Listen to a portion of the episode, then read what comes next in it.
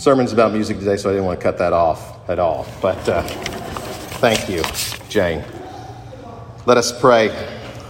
Gracious Heavenly Father, fill us with the light of your joy as we move through this season and approach the coming incarnation of your Son, Jesus Christ, in whose name we pray. Amen. Folks, this past weekend I was arguing with a good friend over our differing opinions on what is and what is not good music. Now, I say arguing, but really, if I'm honest, we were just giving each other a bit of a hard time over the music that both of us like to listen to for fun. And it wasn't just me who was against this other friend of mine. My wife was completely against me and on her side about the music that they both like to listen to. While my friend's husband, at least I think anyway, was on my side, at least that's what he told me, concerning the music that true and advanced aficionados of sound prefer in the popular music of our day. As I already knew, my good friend and my wonderful wife have a deep affinity, you might say a little bit too much love, for a certain pop crooner from Canada who they recently went to see together when he appeared in a concert at the Veterans Memorial Coliseum here in Jacksonville back in October. For myself and for my friend's husband, before the debate even began about music, we had just been in the midst of a very deep discussion about a different kind of music that you can find out about in the seven and a half hours of the new documentary about the Beatles let It Be album called Get Back, which I myself had watched in its entirety, all seven and a half hours, just after it was released on Thanksgiving weekend. We were all poking fun at each other over what was the more meaningful and the greater of the music the music of the Beatles or the music of one Michael Bublé. And that's when my friend suddenly got the upper hand. With complete honesty, she looked me in the eye and she said something along the lines of The truth is, I love Michael Bublé's music so much because it gives me joy. When I hear it and I sing along, no matter what's going on, I get that sense and feel happy and joyful. Now, she probably didn't catch this when she said it to me the other night, but in that moment, I was completely moved by her heartfelt sincerity and truthfulness in what she just laid out before all of us. And I instantly found myself with a mental picture of what she was trying to say. That in her very busy life with two kids, a new house, newly refurbished work going on for a bathroom and a kitchen, a new job, the constant threat of COVID for the family, and all the other insanity this crazy life throws at us every second of every day when she can find that moment to even listen to a little bit of music, it is this kind of music which has the ability in her life to cut through it all and bring that essential moment of joy and peace. She didn't really have to say anything after that. We continued to have a lot of good conversations throughout the evening afterwards, but it is that reference to joy that stuck with me throughout the weekend.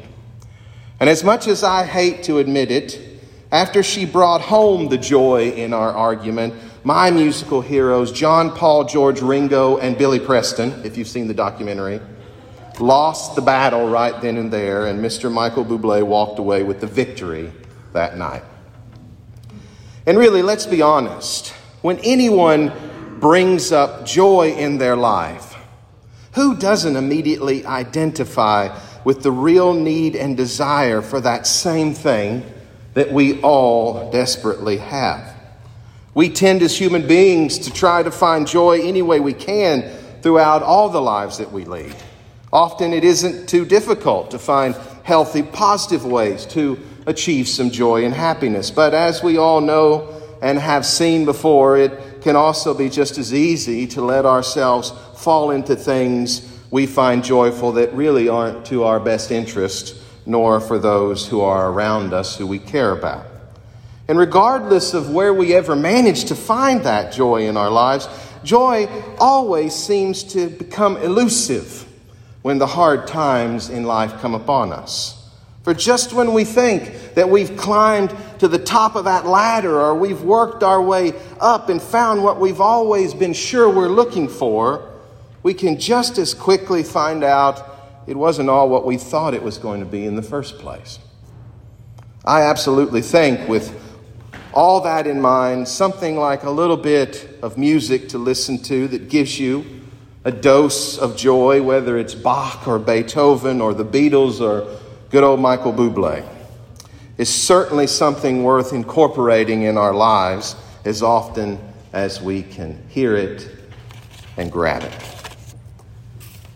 But the question will eventually come up for all of us to consider one day as we seek out and try to find and sustain joy. And that question will be Is there anything that is really joyful that can last longer than a three to four minute pop song?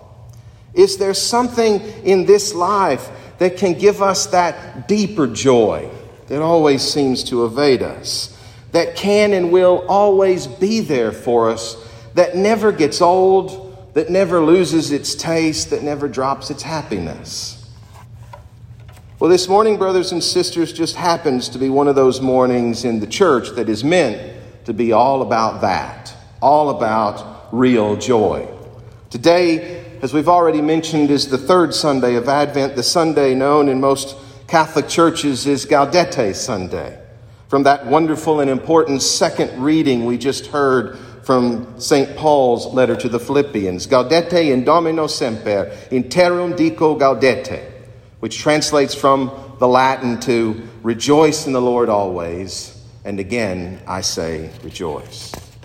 Today, as we are quickly approaching the feasts of Christ's incarnation at Christmas, the message of Advent is still here asking us to take a moment and prepare the way of the Lord. That we should, as St. John the Baptist so loudly exhorts in the gospel this morning, repent and bear fruits worthy of repentance. Yes, I agree. It's sometimes hard to rejoice and be joyful when you find grumpy old John the Baptist calling you a brood of vipers, which he lets slip out in the reading this morning. But even the strong, tough words John is declaring to us in his rough exhortations are still, as the reading from Luke made sure it laid out for us, part of good news. And if it's really good news, then it must have a whole lot of joy somewhere deep within it if we can just open our hearts and our minds and receive it. St. Paul goes on to say to the church in Philippi, and honestly, really to every one of us in the church today, let your gentleness be known to everyone, for the Lord is near. Do not worry about anything, but in everything, by prayer and supplication with thanksgiving, let your request be made known to God. And the peace of God, which surpasses all understanding, will guard your hearts and your minds in Christ Jesus. Brothers and sisters, I fully believe in this important passage of Scripture this Advent morning. St. Paul is showing us that there is truly a joy that can always be present in our lives. It may not be where all of us generally try to look for it. It may not be something that we can reach out and grab a hold of or touch or consume or see, but it is something that if we open ourselves, we can approach, we can draw close to, and we can cling to within ourselves and within our lives. And because it is a joy that when we find it, is not placed in a drawer somewhere or in a garage or in our kitchen, but is placed within our hearts. The security is there that says where it will reside is a place that will never grow old that will never run out of uses, that will never fade away or disappear from us.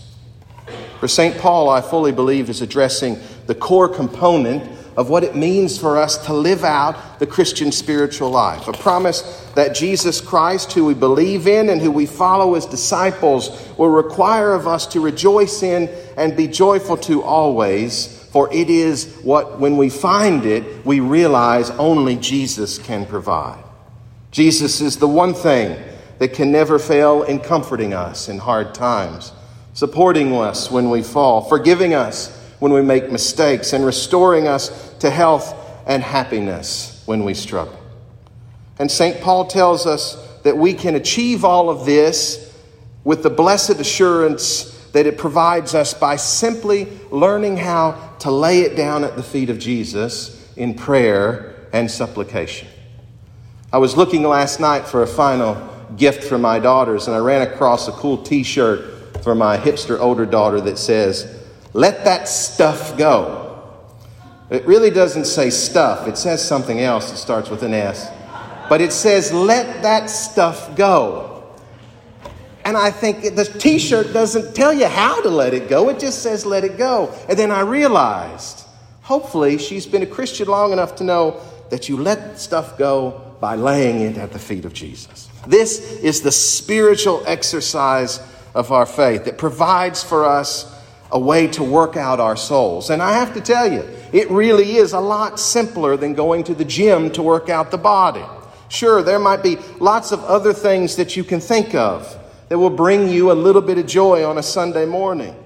But the question we have to face each and every time the church opens its doors is if you were being guaranteed the chance to be able to find and retain joy and even rejoice when life takes its wrong turns and when life's storms hit you, wouldn't the spiritual exercise regime that the church offers be worth it above everything else in your life?